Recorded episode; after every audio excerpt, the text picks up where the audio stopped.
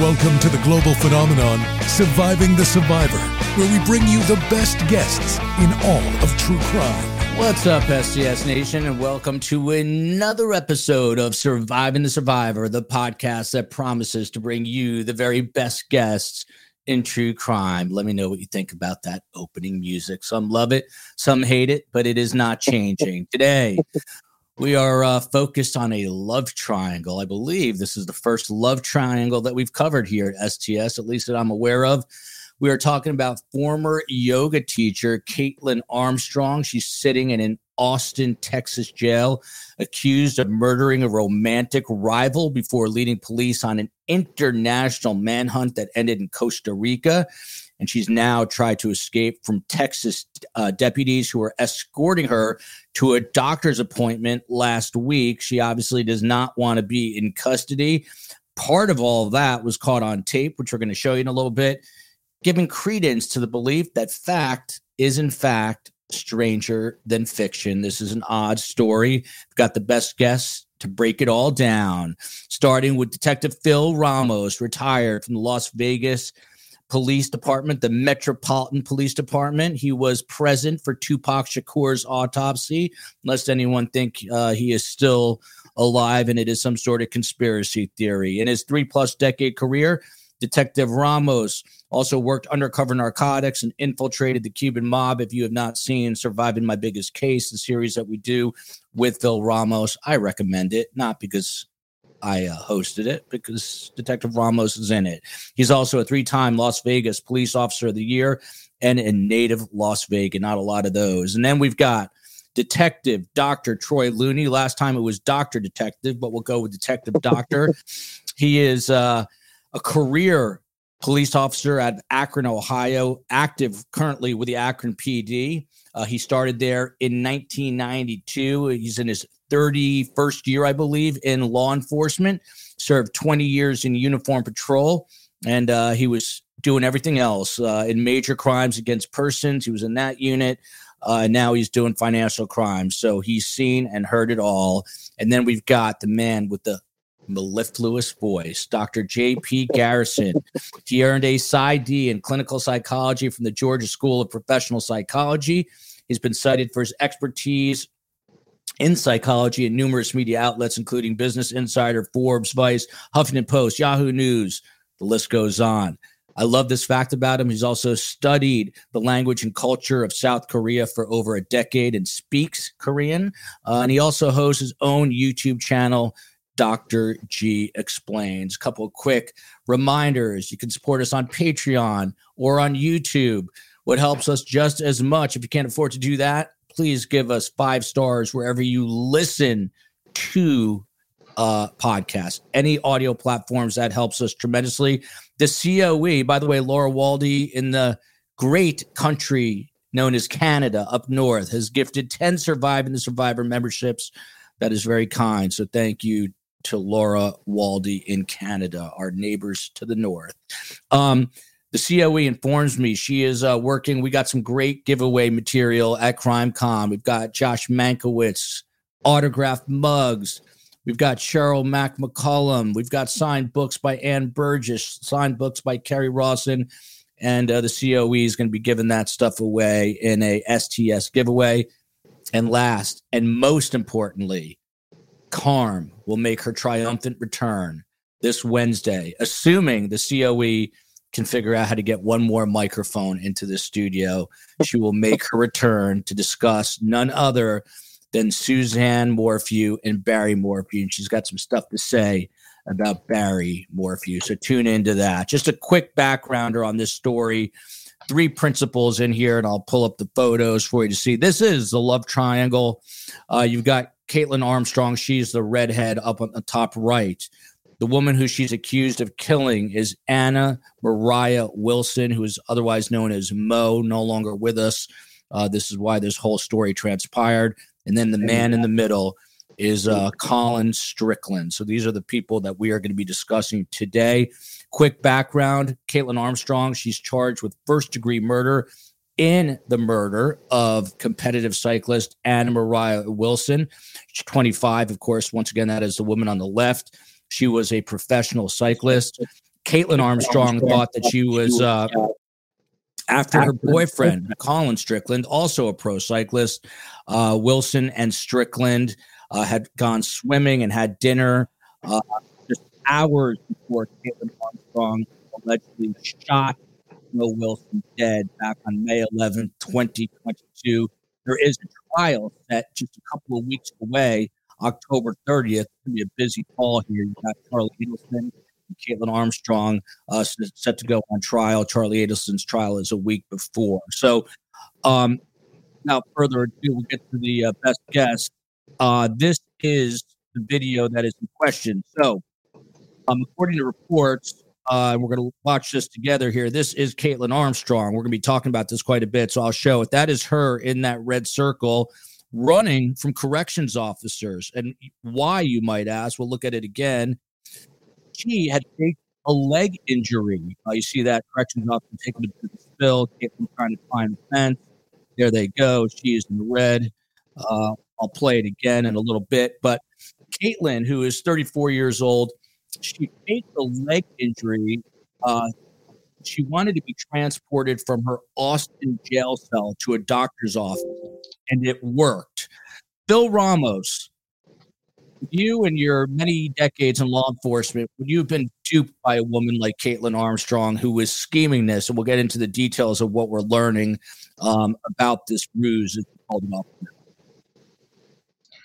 Yeah, you know, it's um it's something that you got to keep in the back of your mind every single time you transport an, uh, a prisoner to wherever they're going, doctor's office or, or whatever it is, um, because you just never know what they have in mind, especially when uh, suddenly there's a, a, leg injury or something that wasn't in the history of the of the inmate when they were processed. So, um, and it's usually a detail where uh, officers get a little uh, used to doing this because they do it so many times without incident that when that one incident happens, you know, it reminds them, we got to keep our eye on stuff like this because not only are you are you risking the safety of the public if if the escape is successful, but um, how embarrassed would you be if you were that deputy running after this lady and you fall flat on your face going up a hill and uh, she almost she almost got away. She almost got away, but she wasn't going to get very far anyway. I mean,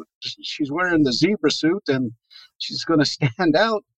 Um, it, it it brings into play this uh, concept that we have, and and uh, Dr. G can speak to it better than I. It's called the uh, consciousness of guilt, and it refers to a person's actions after they've been arrested and charged that would indicate they know that they're guilty of something and they know they're going to get in trouble, so they're going to do desperate things. And it can be from an escape attempt like this to trying to persuade witnesses not to testify against them, trying to conceal evidence, things like that. And uh, the prosecution may very well try and get this incident introduced during the trial, if not during the trial, at least in the after the conviction, if she's convicted. But I expect that she will be, but during the sentencing phase. So this, you know, activities like this, it, it's even considered circumstantial evidence in some cases, some jurisdictions. So the consciousness of guilt is not something that the, you want the jury to hear or to see about you trying to escape while you're in custody, because why would you escape if you're innocent or mm. try to escape? And uh, definitely want to get to that because this is obviously not the first time she escaped uh, down to Costa Rica uh, shortly after the murder, um, which obviously put a big spotlight on her. Questions already coming in from STS Nation from Jerry Michael. I'm going to toss this to the detective doctor, Troy Looney. How did Kaitlin not be escorted the entire time she was at her appointment so she had the opportunity to make her escape attempt? Well, heads roll with her escorts for dereliction of duty. I believe it was on the way there, if I am correct. But uh, Detective Doctor, if you want to take this, and then we'll kind of circle back to some of the details, and I'll get to the good doctor as well. Okay, so oh, so thank you. So essentially, um, just knowing some of the details about the escort. Again, you know, um, correctional officers were acting in good faith with trying to transport right they're they don't want to create any more injury or you know they wouldn't think in that context. So it's a doctor's appointment right? So you want to get the best care and provide care for uh, prisoners and what and what have you. So they weren't paying attention. I mean, it, well, if heads will roll, I seriously doubt it. I mean, I myself have had prisoners run in the past, as we all have during our career. That's just what people do, right? If they see an opportunity or a window, you turn your head for a slight second, they're gone, right? And we're and the chase is on. So uh, that's just a part of law enforcement, unfortunately. uh, Jerry Michael again was Kaitlin in leg irons. I can answer that one for you. The short answer is no, and that's because she created this whole um, sort of fictional story that she had injured her leg or ankle, and therefore, you know, they because of the injury they could not shackle her legs, and that was part of this whole ploy. Um, according to reports, and uh, believe it or not, the Daily Mail I think did some interesting reporting on this. Said that uh, and according to the affidavit as well, that she was um, exercising uh, for months behind bars. Um, she was doing all sorts of things yoga, squats, running.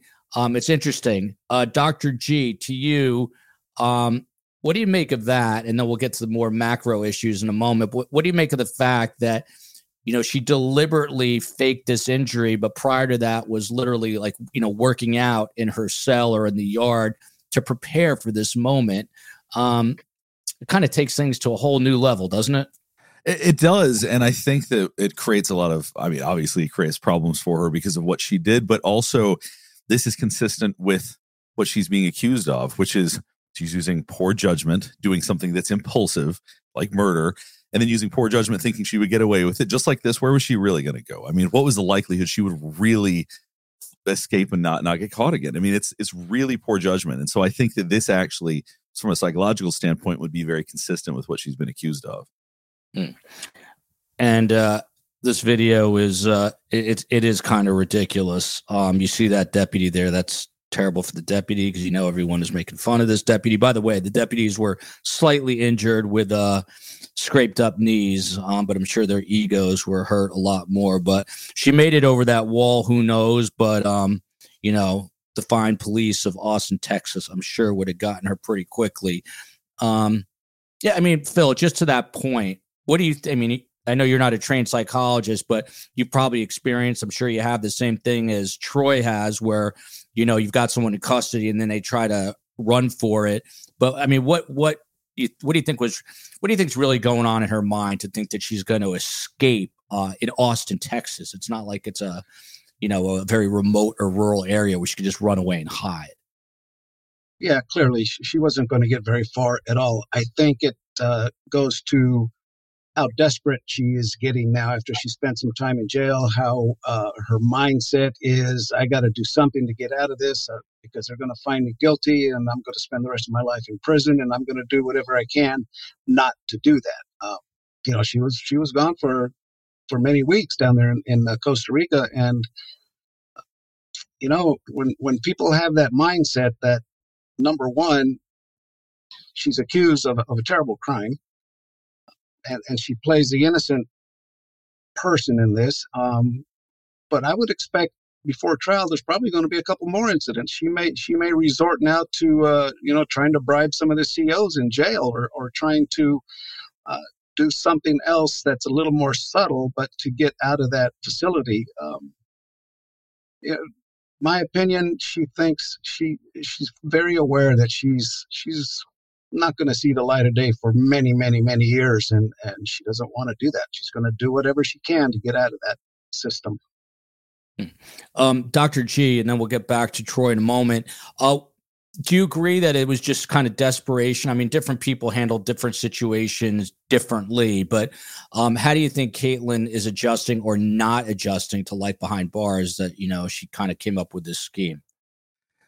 I, would think that she's finding it intolerable. Like the whole idea, the concept to her of being incarcerated to her is an impossibility, I suppose, that she would be willing to risk something like this because it, it, once again it just you know it doesn't make a lot of sense for for somebody who would even consider the possibility that they're going to not uh not be found guilty uh so uh so i i think uh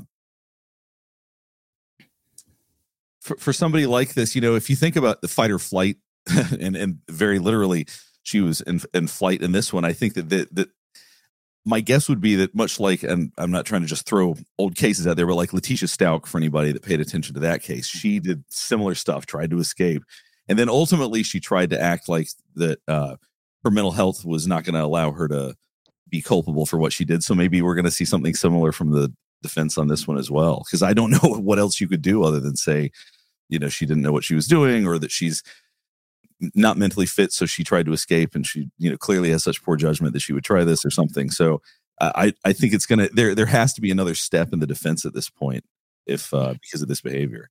Yeah, it's going to make uh, being the defense attorney that much harder for sure. Uh, Catherine Regier saying hello to us from Maui. Aloha, Dr. G. Loving your bizarre behavior videos. Dr. G has uh, a very uh, passionate following and he deserves it. We got Shaquille Oatmeal, the best name in all of YouTube. Uh, hello, hello, howdy, howdy, best show ever. Uh, Ketchup coming to us, all friends of the show here. Um, love seeing these people back. Uh, Hope Eight Fear, another one. Um, so Detective Dr. Looney, um, just to show how deliberate this was, you know, investigators obviously went back into her cell to check on it after the fact. They found a metal pin that was broken off and quote unquote, according to affidavit, providing a solid thin metal piece that likely could be used to manipulate a handcuff to be removed. Um, this was definitely planned out. Um, but it's basically a dumb plan because it went nowhere. What does that tell you about her? I mean, if you're investigating this now, how do you approach her moving forward? Okay, so yes, absolutely. Uh, I would look at. I guess it speaks to her um, state of mind and you know what she is willing to do. Um, the things that uh, I know we're speculating, but the things that we may not know is was she planning something else uh, in terms of having someone help her? If she did get over the wall, was there someone waiting for her? Uh, what kind of communications uh, did she have over this the period of being incarcerated? And uh, again, this could have went a number of ways with that pen being a weapon or some kind of, uh, you know, configured in a different manner, or she could have went for a duty weapon. So there's there's a lot of different factors. Um, this obviously best best and worst case scenario for her to try, but a lot of things could a lot of different options could have taken place. Um, what I thought was really revealing too, Phil Ramos, um, just to show the extent of the planning while she was running, somehow she got her her pants off. Um, she had uh, thermal like a thermal underwear underneath. She was also to, able to get her left hand out of those restraints. Um, is it possible that if she did make it a little bit further, that it would have been hard to recognize her because she literally would have had a change of outfit? Um, and you know, I don't know if she had a pin on her at the time because they found the pin in the cell, but it sounds like she was close to getting the cuffs off, you think there was any chance she was going to be able to just slip in somewhere and and kind of fade into the background, or just no way?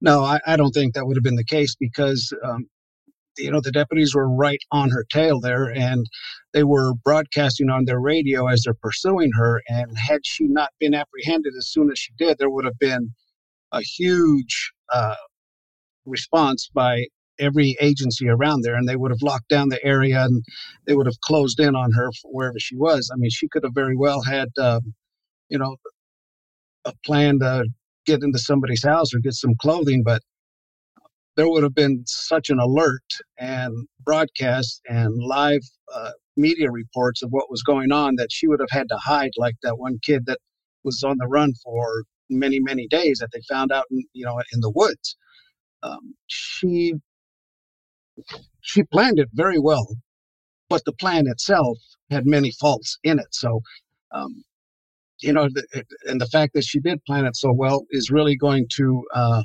give her defense team fits because you know typically what a lot of attorneys will try is a, is a mental deficiency and and stuff like that. But it's going to be hard for her to convince somebody that she wasn't uh, of sound mind because she planned this out pretty well. It just wasn't a very good plan. I uh, got to rub it in. Bonnie Lee Lopez. Hello, STS Nation from cold, rainy Vermont. It is that time of year before we were on. Detective Dr. Troy Looney was telling us it's 48 in Akron and oh, it is yes. This is why I'm wearing a long sleeve shirt. It is only about 73 in Miami, and I'm starting to freeze. Um, Phil Ramos is jealous. He wants it to be colder. he says it's still in the 80s and 90s. Um, but that cold weather is starting to creep in, which is why I have retreated to uh, Miami. Um, Phil, apologies. I don't really know how to pronounce it, but I'm going to go with Tyo Toys or TYO Toys. But uh, Phil, who's the owner of this company, sent me a little Ferrari that's customized because Phil Waters every Friday, Detective Phil Waters talks about not his one, but his two Ferraris.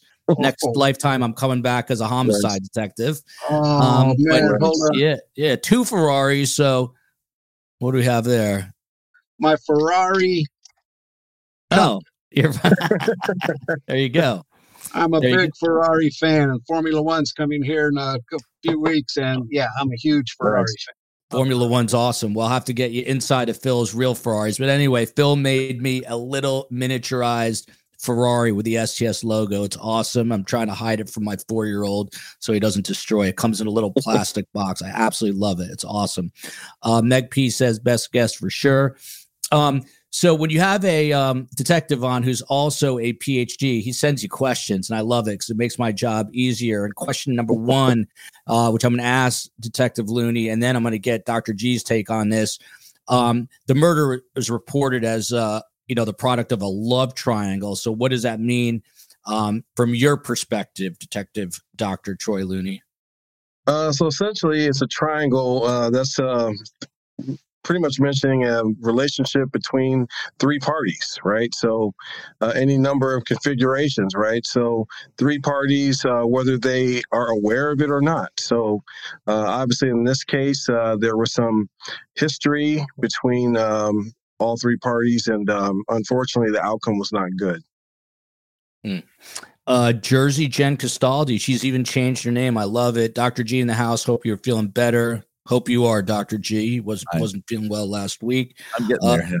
All right, good. It's making the voice even better, though. Kelly Jansen, uh, I made it to a live. This woman is nuts. She sounds pretty nuts. And look at this. Tia is coming to us from uh, the same place Kaitlin Armstrong is, Austin, Texas. Uh, she is crazy, exponentially jealous. Oh, this is interesting. Dr. G, why are some people uh, seemingly much more jealous than others? Um, this love triangle triggering her to kill the other woman.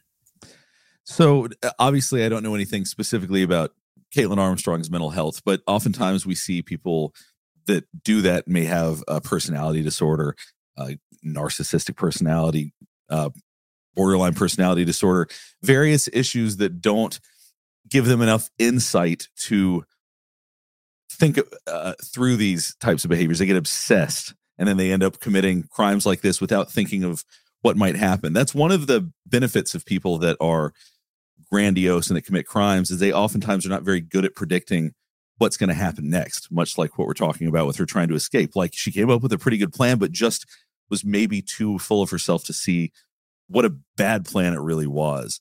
And so when people lack insight and then they commit crimes like this, that does benefit us in some way because they tend to not because they tend to overestimate their abilities and something like this. But you know, one thing I can tell you is I, I, work with couples too. You know, part of what I do aside from I do clinical and forensic work, and I would say the most intense emotions I deal with, period, are couples. And so when you add somebody in there who has the capacity for for harming someone, that's not shocking that it would happen in the context of of jealousy or, or a couple or something like that.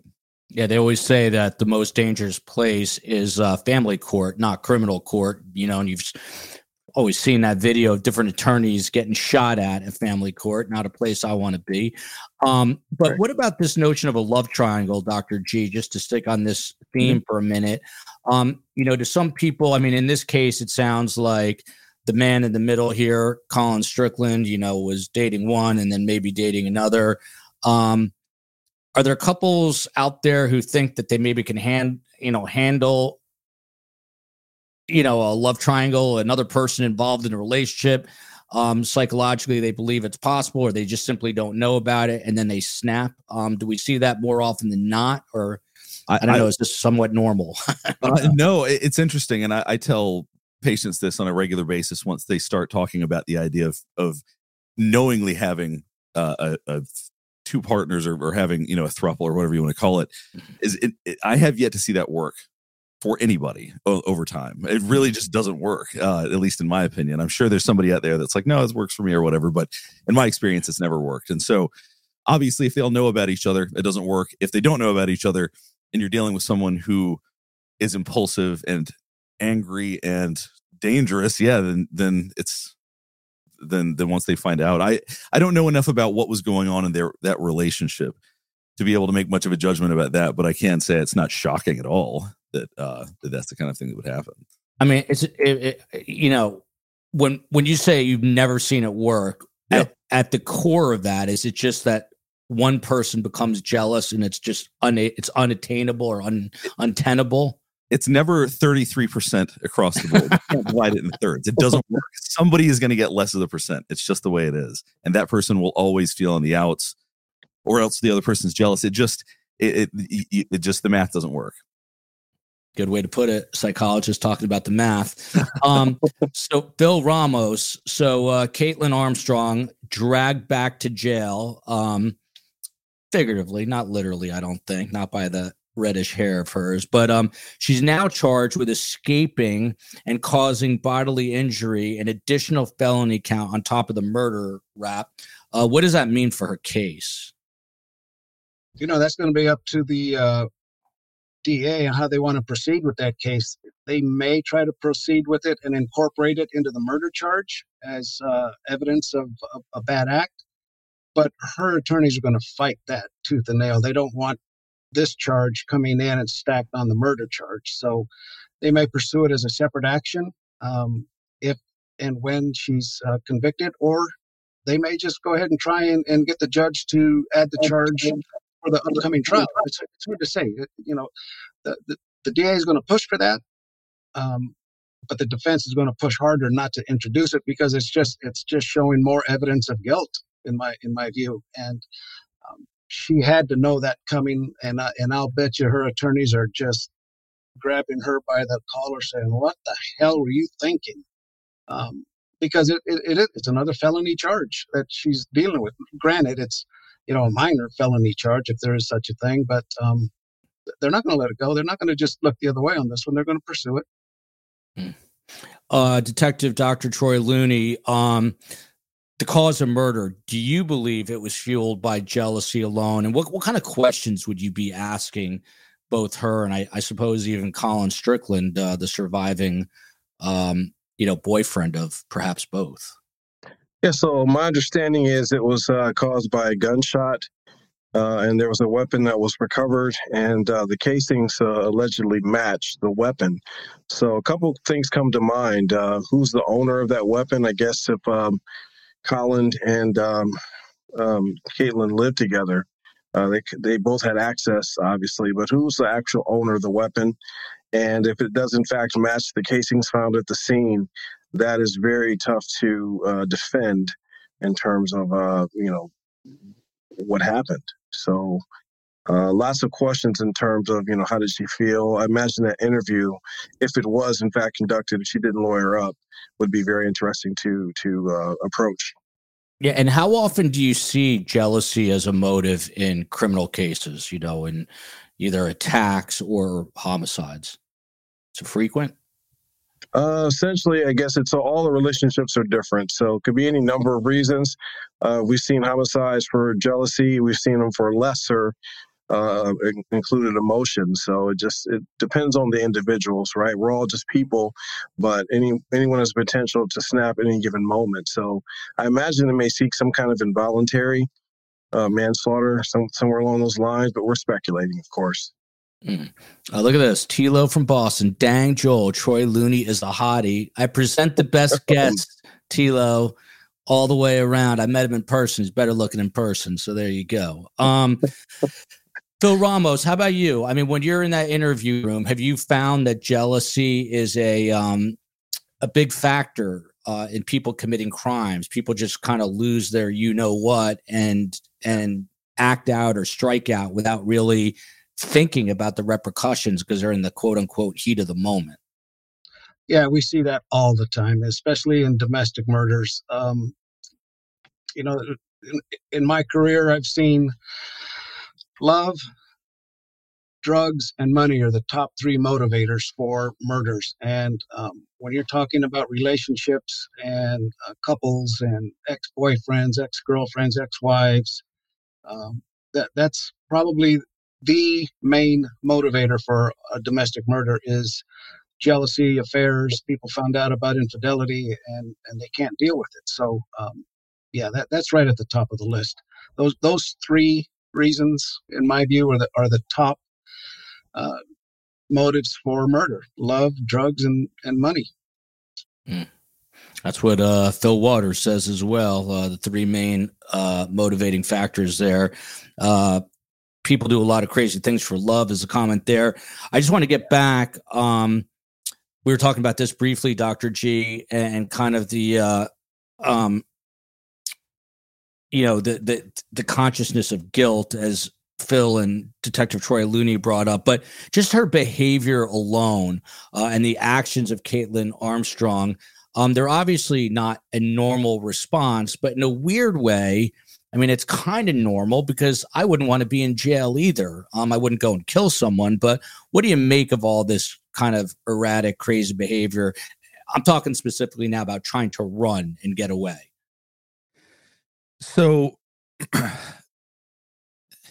I think that it goes back to something I was saying earlier, which is I think she overestimates her abilities. I mean, it sounds like she was probably a pretty good cyclist, so she probably has experience being excelling at what she does. She knows people who are professional cyclists. So, uh, you know, as far as you know, what when it goes back to that consciousness of guilt idea, I think most of us, if we were in that situation and we really hadn't done anything, we just we, we would believe that the criminal justice system would show that we didn't do this. And so we probably wouldn't try to run. I cannot, I don't know of any people that were innocent and that decided to try to run. So I think that it, it does the more than anything leads back to that whole concept of consciousness of guilt. Um, and once again, it shows somebody who's impulsive and uh, overestimates the, the outcome of, of what they do or that, that it's going to go more their way than it really will. Mm.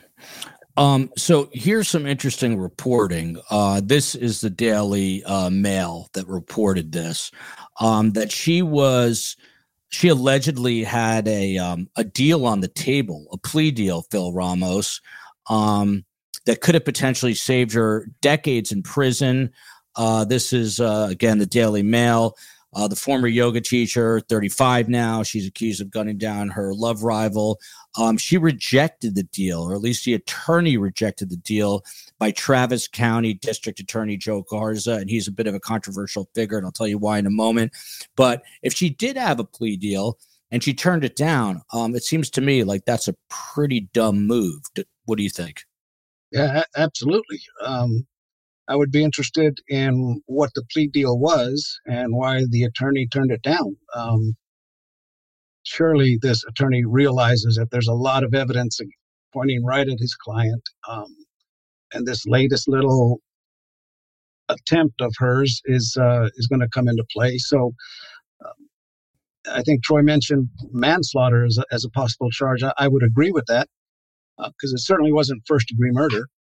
Um, it was an impulsive act, and and um, I would imagine that at the max they were probably looking at second degree murder. But if not, um, you know, a, a, manslaughter charge may be the more fitting charge. And why they would turn something down like that, I don't know, because the natural reaction by the DA is, okay, you don't want this? Well, watch watch us now. Hold my beer because it's coming. Yeah. Uh, Detective Troy, just uh, kind of break up what Bill was just saying um, the difference between you know first degree murder, manslaughter, and possibly second degree murder, and why you think this could have been uh, reduced all the way down to manslaughter.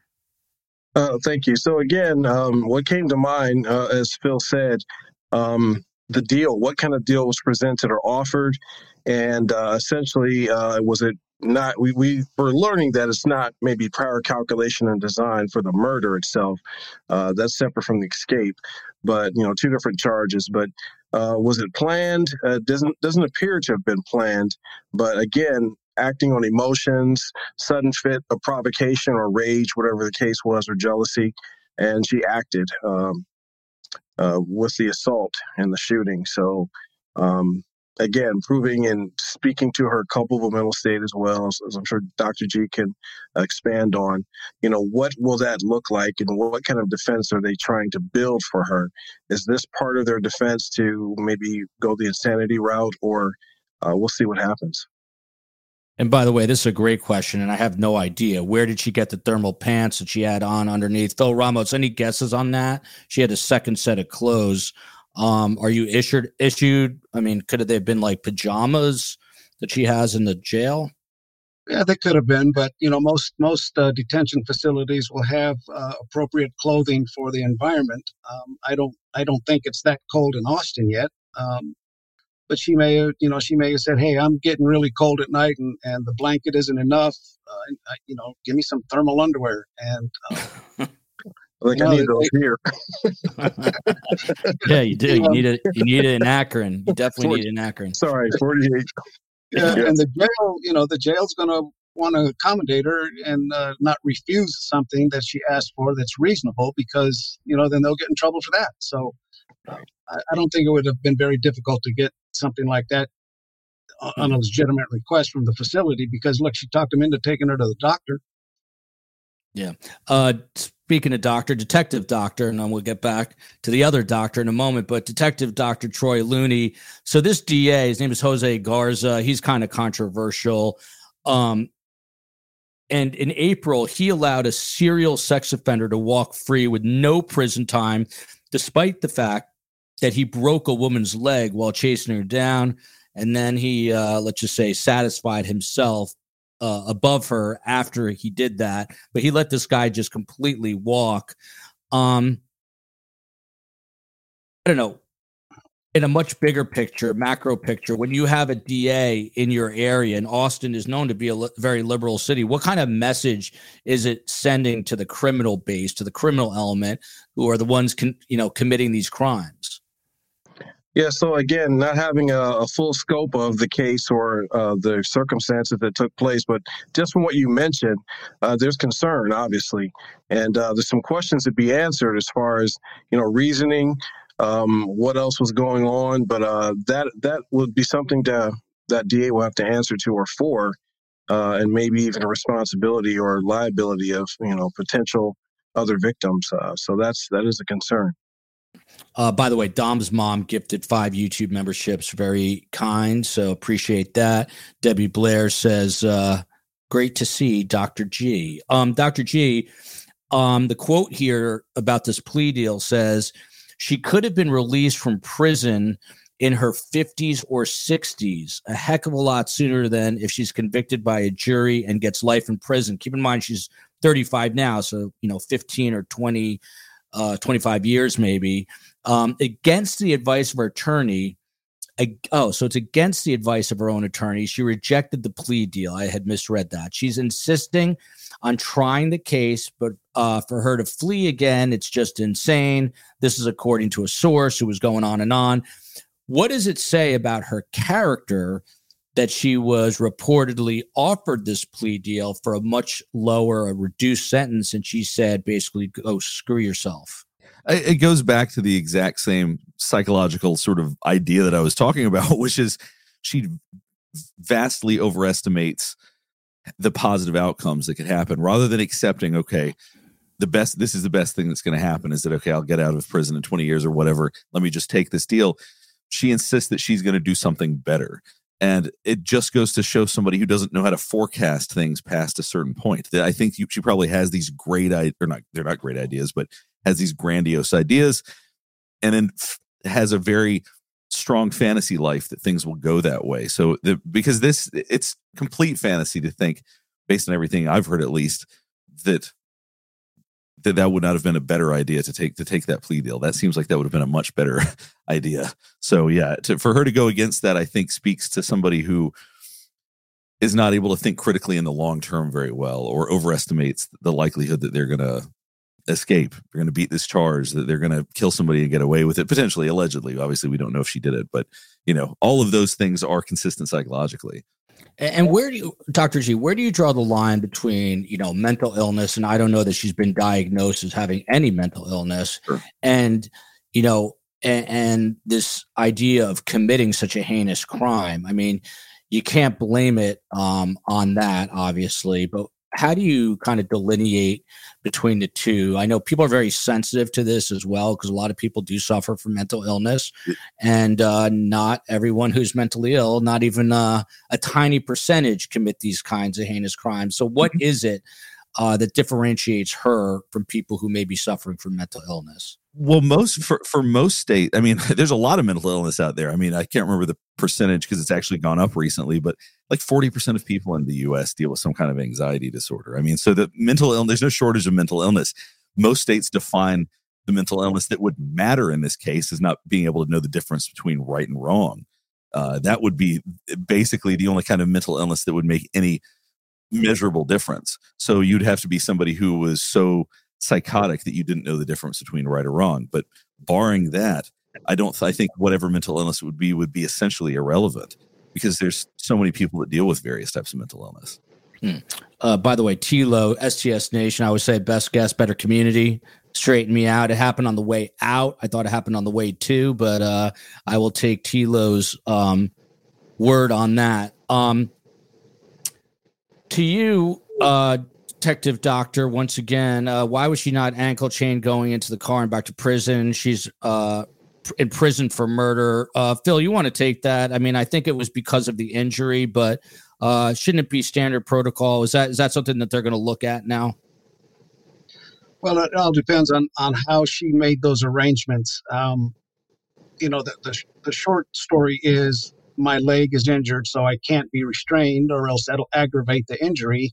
And uh, you know the the way the system is right now, the criminals are getting much more favorable treatment than they had in the past. So I'm sure that she thought that out, knowing that she's going to try to escape and she needs her legs to be free to escape. So how is she going to keep those shackles off of her legs? And she came up with the the right idea. Um, I, I have to be able to walk in a full stride or you know these chains are, are aggravating my injury. And um, you know anytime you petition uh, the courts or or the system that uh, if you don't do this my physical health is going to be damaged and you're going to be held responsible. And you know they're just ringing that lawsuit bell, and uh, so that's how she was able to get get around that. You know, 99% of the time, an inmate's going to be shackled and at least have belly chains on so that their hands aren't free. Um, but she thought that out. She she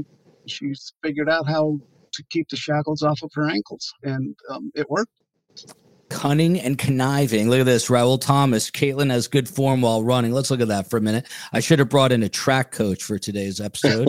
uh, I can do that next time. But uh, she's an athlete. I mean, she's like a yoga instructor. She's a cyclist, so she's a bit of an athlete, and uh, she was definitely outrunning that uh, poor corrections officer, who's I'm sure humiliated uh, as we speak. Um, Detective Doctor Troy Looney. Um, you know, it, it is reported, as you mentioned in the notes that you sent me, that Kaitlin Armstrong uh, was questioned initially when this all first went down before she escaped to Costa Rica. Uh, she was let go. Um, is it normal for police to do that when they have a you know a person of interest? Uh, Phil Waters every Friday says he hates that word, that phrase. He likes the word suspect. But um, when do you guys, you know, when do you need to let someone go, even though you might think that they're responsible for the crime? Again, thank you. So, yeah, that's uh, all contingent upon, you know, where are you in the investigation? Um, this is, uh, they said person of interest. So they wanted to just have a conversation with her, I, I suppose. If they obviously had enough to prove or to show uh, more, they would have detained her.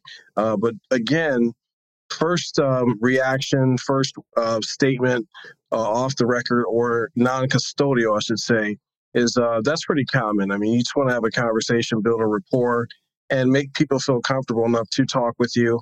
Uh, again, contingent upon what she said initially versus what she may say after the interrogation.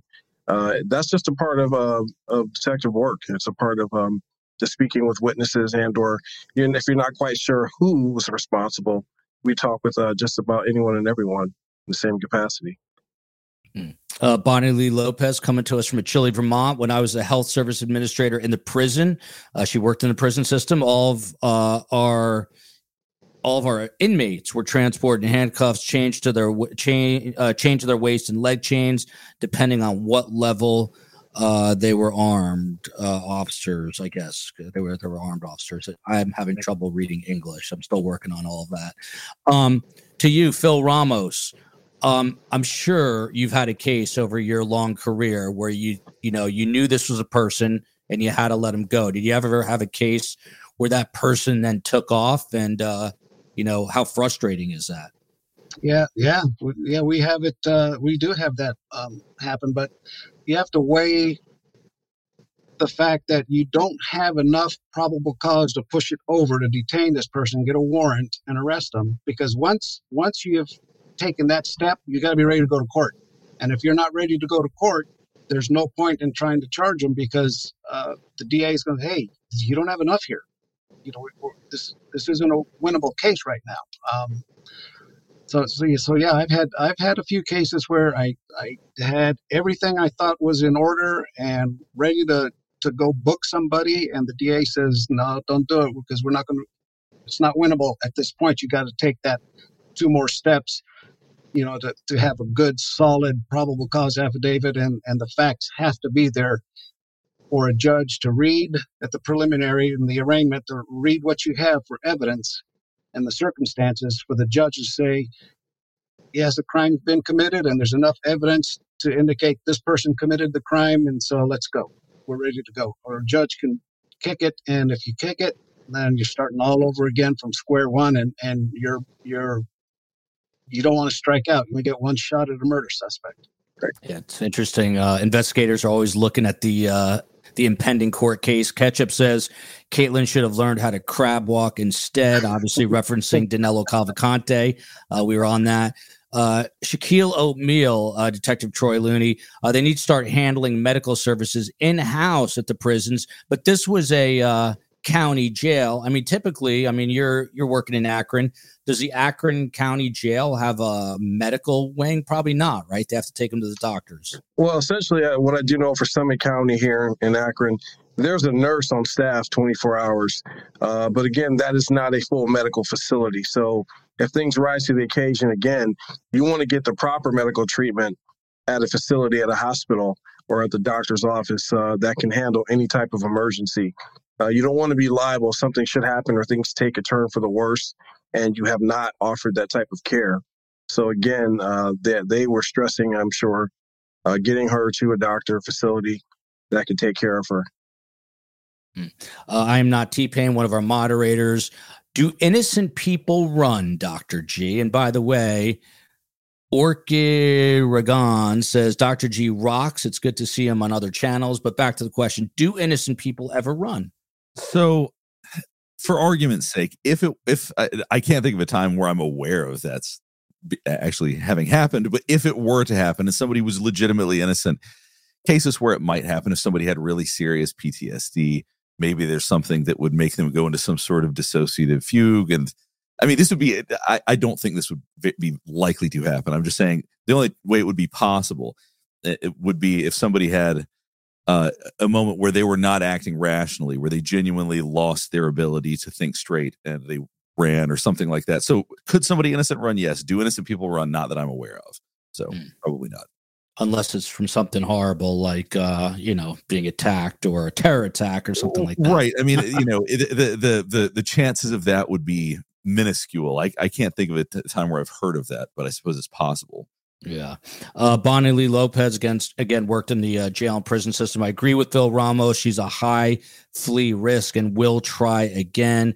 Lenore, look at Joel having the best guests. It is not a tagline. It is a reality here on STS. L. Anderson with the right um, motivation here to ask everyone to please smash that like button. Don't do it for me. Do it for my three little kids. It helps get the algorithm chugging. See how I use my three kids. So, um, Phil Ramos uh, as we were just talking about, there was a stop in Costa Rica along the way. She actually, once she was interviewed by police, she then takes off from Austin. She flies to New York and ends up 43 days on the lam um, in Costa Rica. Let's say this was your office um, at the Las Vegas Metropolitan Police Department handling this. You know she's fled the country. Uh, what do you do at that point? I mean, they, I believe it was U.S. Marshals who captured her. But uh, what is the protocol, Phil Ramos, if someone uh, you're hunting uh, for a homicide takes off and leaves the country?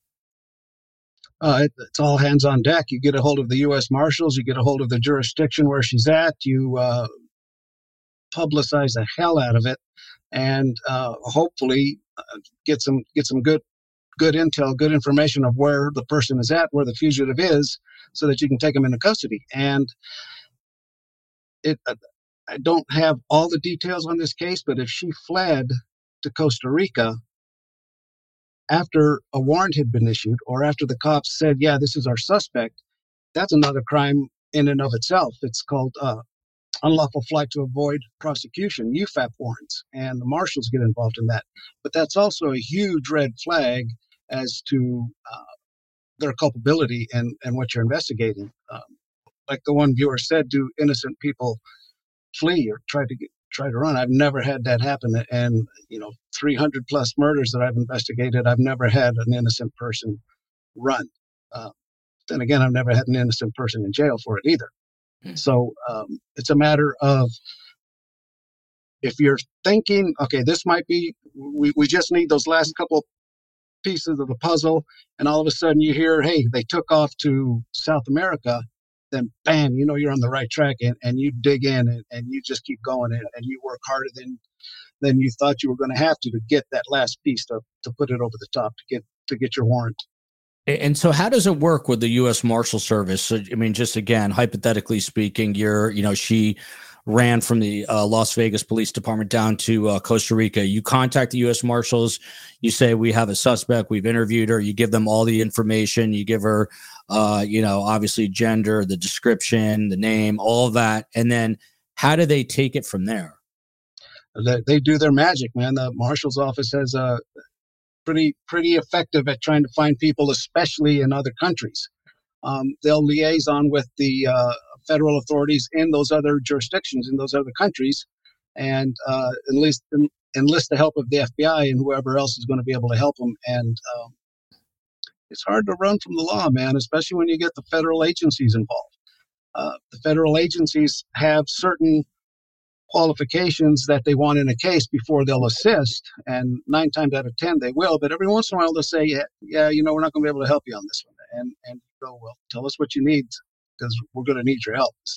On murders, it's it's very rare that you don't get assistance from the from the federal agencies. But um, you know I, I, I can't divulge all the secrets, but the marshals have ways of finding people where uh, no matter where they're at, man.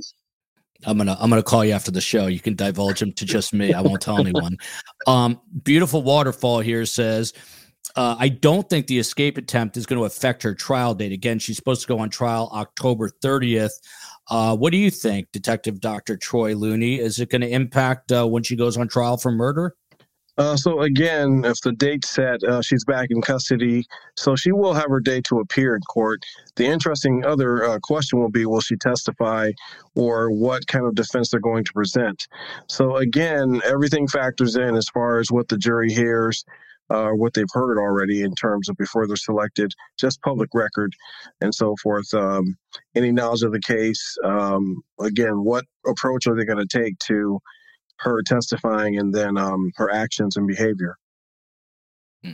Uh, Malibu Surfer, and I've seen a few people uh, in the chat from Austin. Here in Austin, Texas, this is a big deal here. She was so close to a school. Um, Phil Ramos, I know you don't know her. Um, I know you're just reading about the case like we are, but does she strike you as a kind of person that would have potentially gone into a school and uh, held someone against their will or just not that kind of uh, felon? Is that something that you would have worried about? You know, it's hard to say. I don't think she was aware of uh, the facility that she would have been going to or that there was a school by there. And um, I have a lot of family in Austin. You know, I get back there a couple times a year. And um, the fact that this happened and she was near a school, that would have caused that school to go into lockdown because they have to protect the kids and that would have made the situation even more dynamic. Um, so I don't think she was aware of the school being nearby, but it, it's going to affect the, the seriousness of her attempt to flee. And that's why I think that the prosecution is going to try and bring this in to its case in chief during the murder trial because it was uh, it, there was a public danger there. Uh, you know, you don't know what this lady is capable of, especially when someone's running and they're that desperate. You just never know, man, where where their heads at. And um, Dr. G can speak to this. Desperate people do desperate things. Yeah. Uh, Kaitlin Armstrong, you better not mess with Phil Ramos's family. That's where I draw the line. You're making a a, a very serious mistake by doing that. What about that? Uh, desperate people doing desperate things, Doctor G. Yeah, that's one of the things that a lot of people probably aren't really giving a lot of critical thought to is that we just saw her try to escape. She was caught. Okay, great.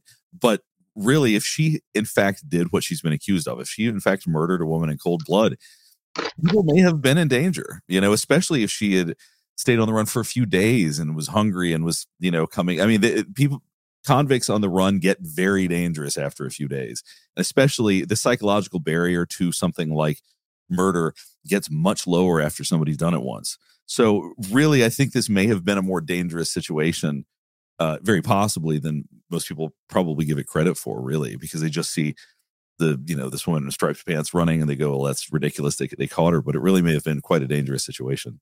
Mm. I'm going to come back to this comment. She is delusional. I want to get your take on that, Dr. G, but uh can't skip this comment. OJ was waiting for her in the for her in the Bronco on the other side of that wall. Uh, welcome to STS Nation, baby. Great comments. Um, is she delusional? Do you think, Doctor G? No, I don't think so. But I think we might hear that argument that she's delusional. I mean, delusion is a fixed false belief. That's sort of the definition of a delusion. So that's believing something is reality that is not. So is she overestimating things? Sure. Is she delusional? Probably not. I think that's a be that would probably be overstating it in a literal sense. If we're talking about the actual psychological definition of delusion, probably not. Hmm. Uh, Dr. G, what's wrong with me? I just had a question for the detective. I, I made a mental note and now I can't remember it. Um, is it stress or am I just getting old and senile? It's ADHD. That's what it is. That is exactly. That's got to be what it is. Thank you. Thank you for that free diagnosis. I appreciate it. It'll come back to me one of these years. Um, so Detective Dr. Troy Looney, I love saying that. Uh, she spent 43 days on the lam, which is pretty significant. If you're doing the math, that's a month and uh, almost two weeks. Uh, she was eventually captured at some backpackers lodge in the beach town of St. Teresa in uh, Costa Rica. And cops there found a receipt uh, for the amount of $6,350 for cosmetic surgery. Um, she had had a nose job and her hair dyed. Um, and I remember what I want to ask you. So I'm going to make a note and I'm going to come back and ask you about it. I'm not going to tell you guys what it is yet. But what about this? Um, here's a photo of her, um, you know, side by side pre surgery. I mean, she was a very beautiful woman, not saying she's not. But what about the uh, extent of getting plastic surgery?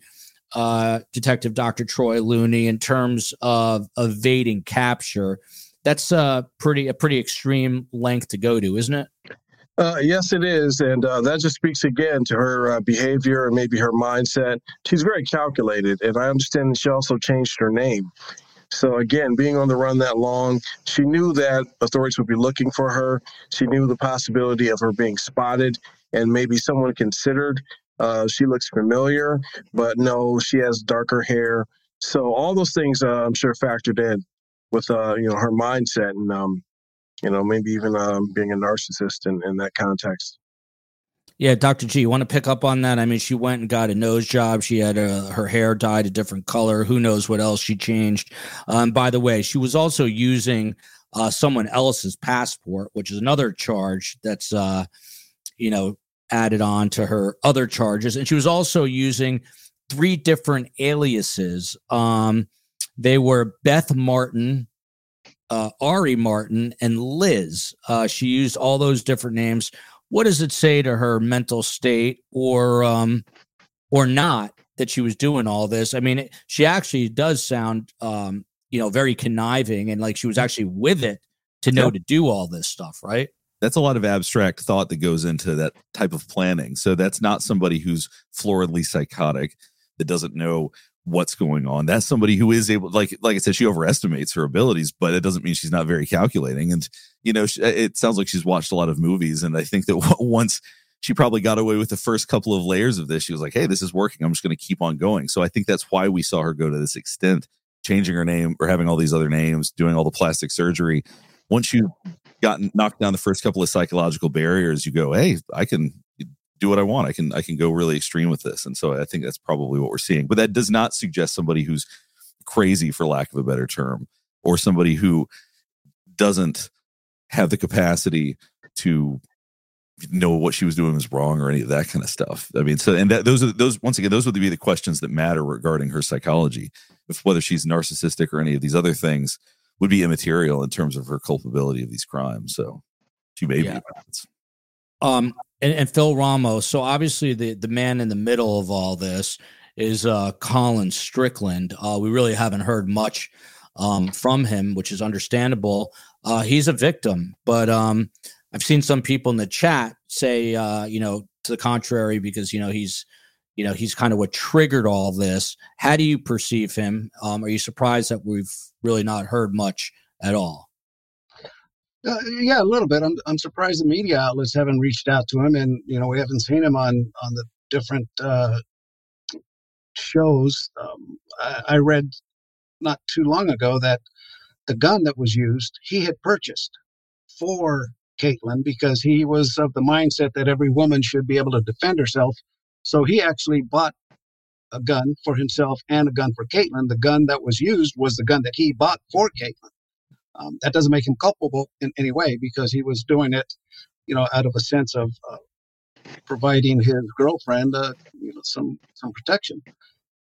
But it, uh, I do find it a little unusual that he hasn't come out in uh, support of the investigation, and um, if if he was, uh, you know, seeing uh, the victim again, Anna, then he, he, probably doesn't want that to come out. But I would think that he would be a little more uh, vocal than than he has been. Yeah, and uh, Terry Dean, Colin denied even knowing Mo, uh, the woman who ended up the murder victim here, in his initial uh, interview. Uh, Detective Dr. Troy Looney, what about Colin Strickland, the man in the middle here? Um, do you perceive him as a victim in all this? Uh, again, that that if that is in fact uh, the comment or his denial, that that uh, brings some uh, concern. Um, I mean, why would he make that statement again when there was a mention of uh, them having a past history? Um, is he a victim? Of course he is in this, and I can imagine with the press and uh, media um, surrounding or maybe uh, trying to get a statement from him, uh, he very well may have been told not to comment or not to say anything by defense lawyers, and just maybe awaiting trial. Uh, if you have him in the interview room and you know that he's had a relationship with Mo, and then he goes and tells you he's never met her, how does that change the landscape um, of the interview process for you? Again, so there would be additional questions of, you know, do you mind if we check your your uh, communication devices? Um, is there any reason why you would not want to share past history or the relationship? Because we're going to find out. So I let him know that directly. And Detective Doctor, I got to ask you because they always you always hear about good cop, bad cop. Are you ever the bad cop in the interview room? I cannot see you raising your voice. Do you do uh, that? I, I have my moments, right? And uh, you know, ironically, I've actually scared my partners when I when I do go there. So we all have that uh, that duality within us. So it's it's he's in there. Yeah, I just try not to let him out. I try not to turn green. So Phil Ramos, you, on the other hand, I can see playing both parts because you're an undercover guy, so you can play different roles. But how often were you the bad cop, and what would it get like for you? Would you just get up in guys' faces, or what? Yeah, um, I wasn't usually the bad cop, but there there were times when,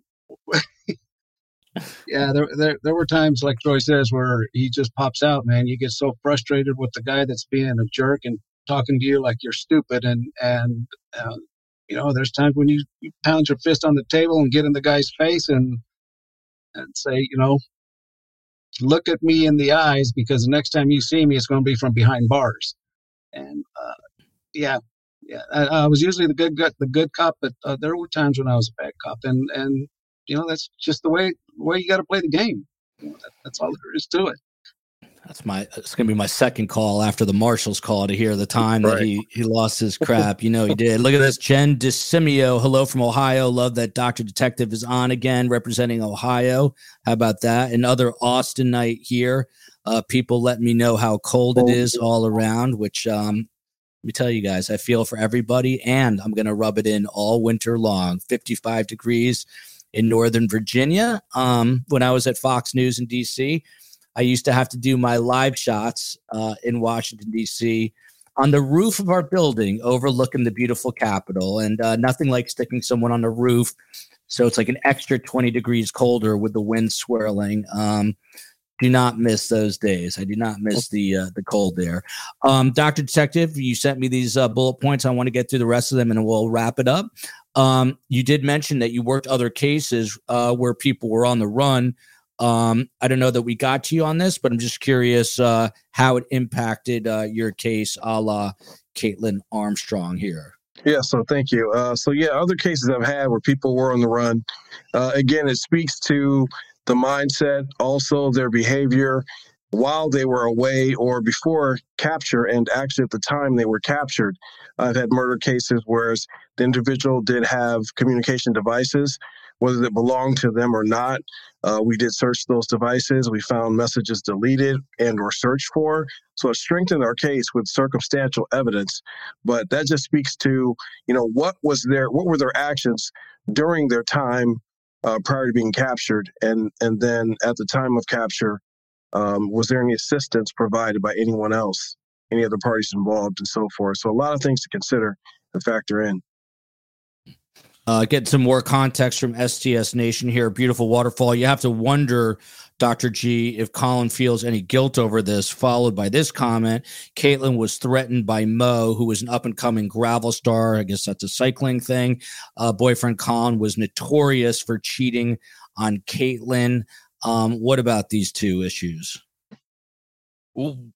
Couples cheat all the time. That's i mean that that's such a big part of what i do all the time when it comes to couples. I mean that's that's not the only reason they come to me but that's a big one. Coe if you're listening i've got the doctor here. Don't make me don't make me send the detectives next. Go ahead doctor. And, and so you know it it's pretty uh, normal behavior for lack of a better term. It's not good behavior but it's not unusual. So when people are cheating or you know dating other dating around and doing all of this stuff, nobody ever expects the result to be that somebody gets murdered. I don't think so. I'm sure he has plenty of guilt about it. I think most people would. I guess it, it's possibly doesn't, but I would be shocked if he doesn't feel quite guilty about it. Uh, I think. I think because the the result is so unexpected. You know, I don't think anybody except for you know whoever did it uh, would have expected this result. So and uh, Dr. G, I don't want to uh, compare show demographics, if you will, but look at this comment from Susie B. Good day from Tasmania. Joel, you always have the most interesting cases and best guests. Tasmania. I love that. Um, That's so pretty cool. that is pretty cool, right? Um, and the funny thing is, I give Tasmania a shout out usually when I'm saying goodbye, when I'm listing my countries, exactly because Susie B uh, comes and watches all the way from Tasmania. Um, Dr. G, you're getting the site questions now from uh, STS Nation. Why are there so many vultures with multiple wives? I don't know if it's multiple wives, but multiple um, flings, let's say. Uh, why are there so many people finding themselves in these? Why are so many people cheating? How about we reduce the question to that?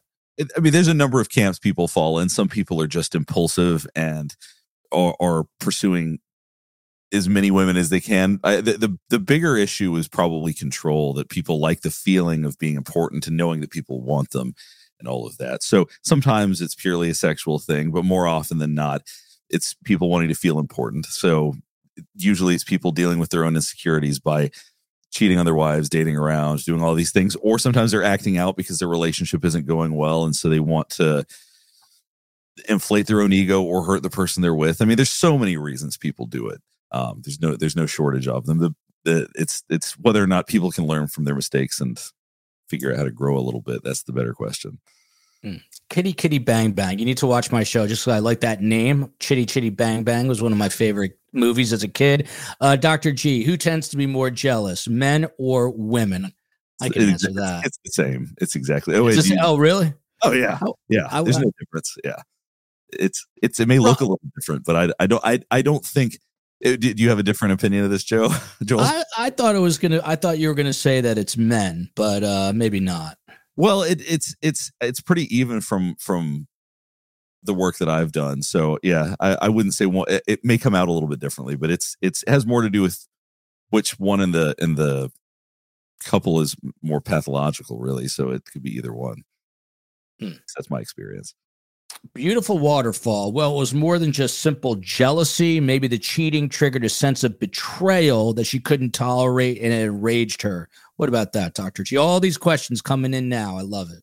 Yeah, well, a lot of it has it, it it goes back to the idea of control, right? Is that if you're somebody who believes of yourself as grandiose and important and that you're entitled to be with somebody else and then somebody violates that or makes you feel like you're out of control, you're going to try to regain that control even if it's by doing something really drastic if you have some underlying ability or some entire lack of empathy that allows you to to harm other people in that way. So, it, it- control is oftentimes, I mean, to me that's the big motivator and uh, a great amount of of crimes. So Uh, Phil Ramos, we're off the topic for a moment from Toy White wants to know if you're going to F1. Let me preface that by saying F1 came to Miami. I took my boy. He was only three. He's only four now, but I went a year ago. Um, it was a critical mistake because the parking was like a mile and a half from the racetrack, and I had to carry that little, you know what. But uh, craziest thing to see in person, the sound of those cars. Are you going to go, Phil? You know, I'm a huge F1 fan, and Mm. uh, I went to the first few races in the 80s when they had Mm. them in, in uh, the parking lot of Caesar's Palace, and I was so looking forward to this race. But the prices are insane, man, just for a ticket. It's crazy. Uh, You know, and this is the first huge F1 race that we've had. And like I said, I'm a big fan, but for Vegas to just be brand new on the worldwide circuit, we have the most expensive tickets of any Formula One race in the world. And How much uh, are tickets, by the way? How much are they? dude? They start at twelve hundred dollars Yeah. for three days. That's what it is in Miami. Twelve hundred dollars. Listen to Yeah, I this, STS Nation. You know, I'm usually, uh, you know, raising funds for uh, victims of homicides, but in this case, you got a homicide detective that has dedicated his entire life to this cause. Someone in Vegas knows somebody. Get Ramos a ticket to F1, please. Make it happen. I'll, I'll, I'm going to look at. I'm going to. I know people that might know people. Phil, we'll see what we can do. By the way, Wesley John Holmes come to us from downtown Tokyo. We got Tasmania and Tokyo. A couple more questions, and then we'll start to wrap. Uh, where did that go? Here it is. Um, to you again, Dr. G. I never understand why they go after the other person instead of the person they were in relationship with. Mo didn't have any loyalty or obligation to her, but Colin did. Very interesting question.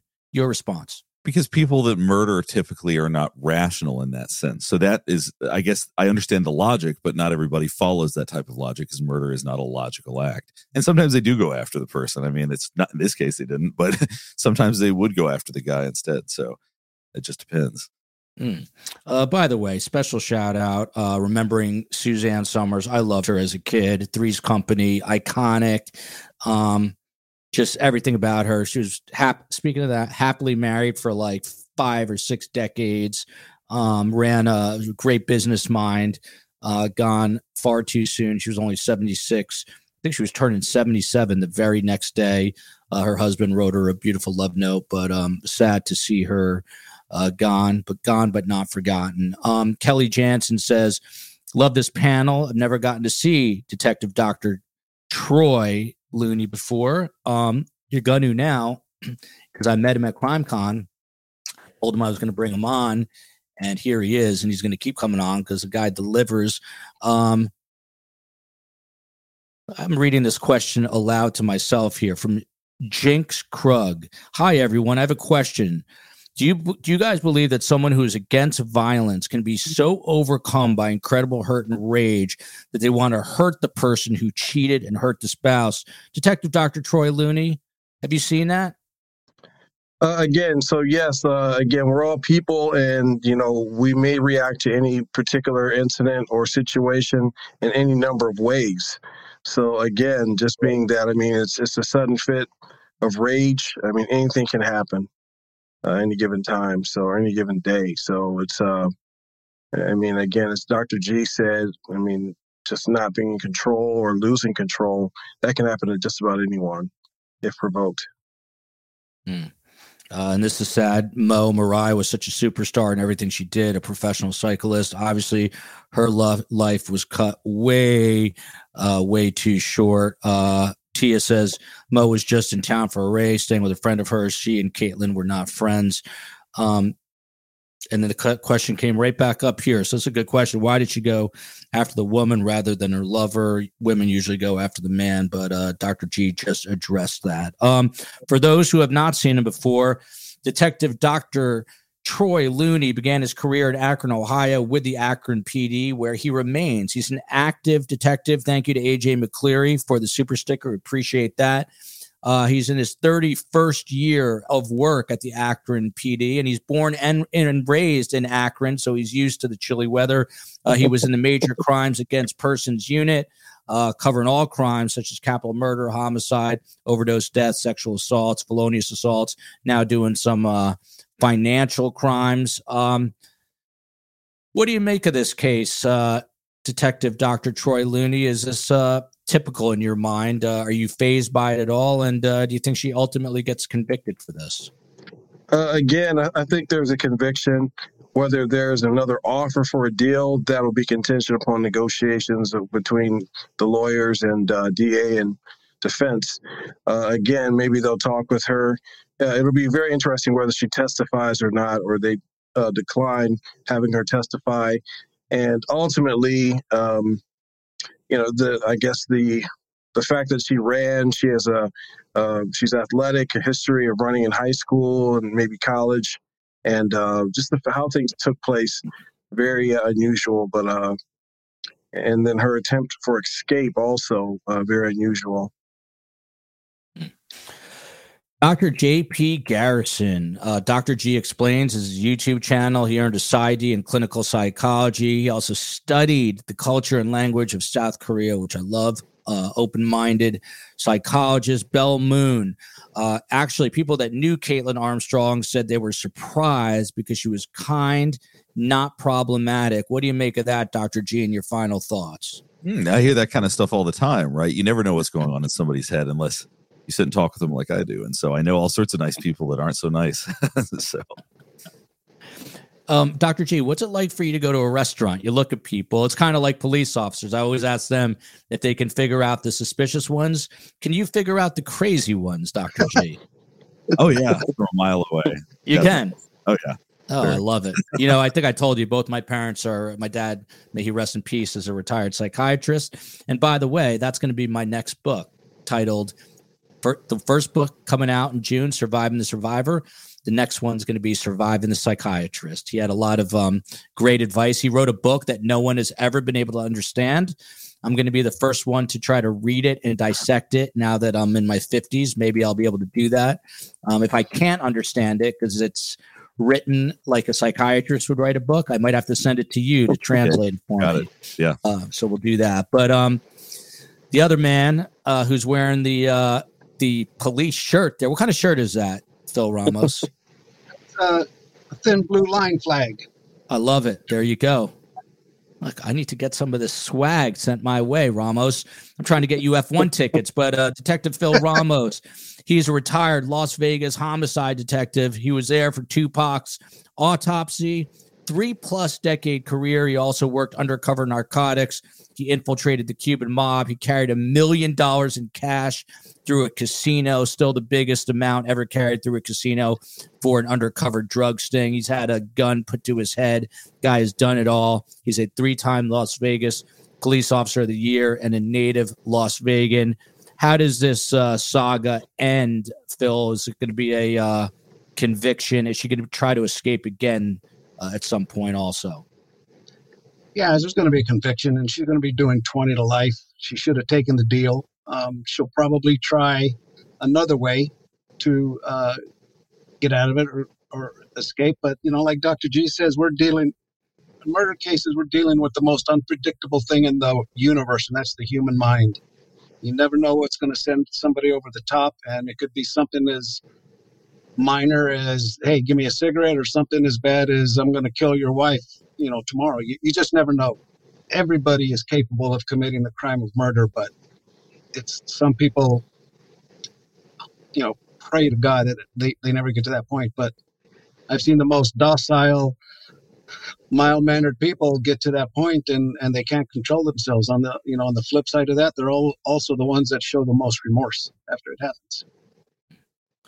I love having uh, former cops, police officer, law enforcement officers on because uh, they've got stories for days. Fascinating guys uh, with very open minds. Uh, the more I learn about investigators, the more I like them. Yala says our thermal pants correspondent Phil Ramos has a story. That's a great title, actually.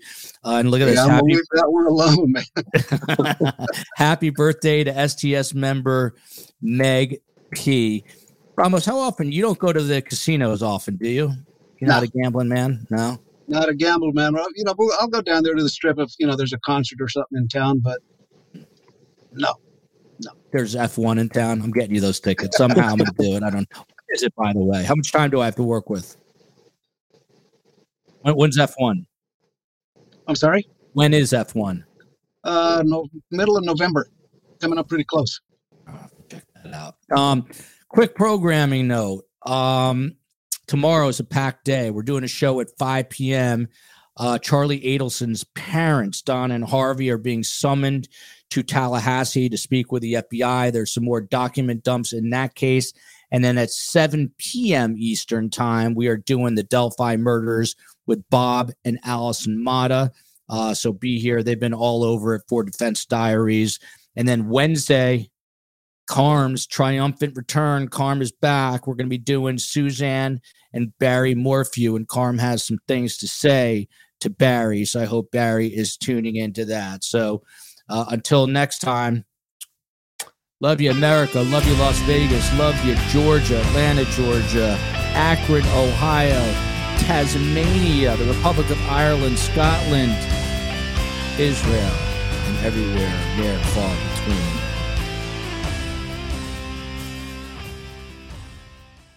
Final seconds of the game. A chance to score, and the chance has gone begging. If your business's commerce platform keeps missing the target on golden opportunities, get the MVP you deserve.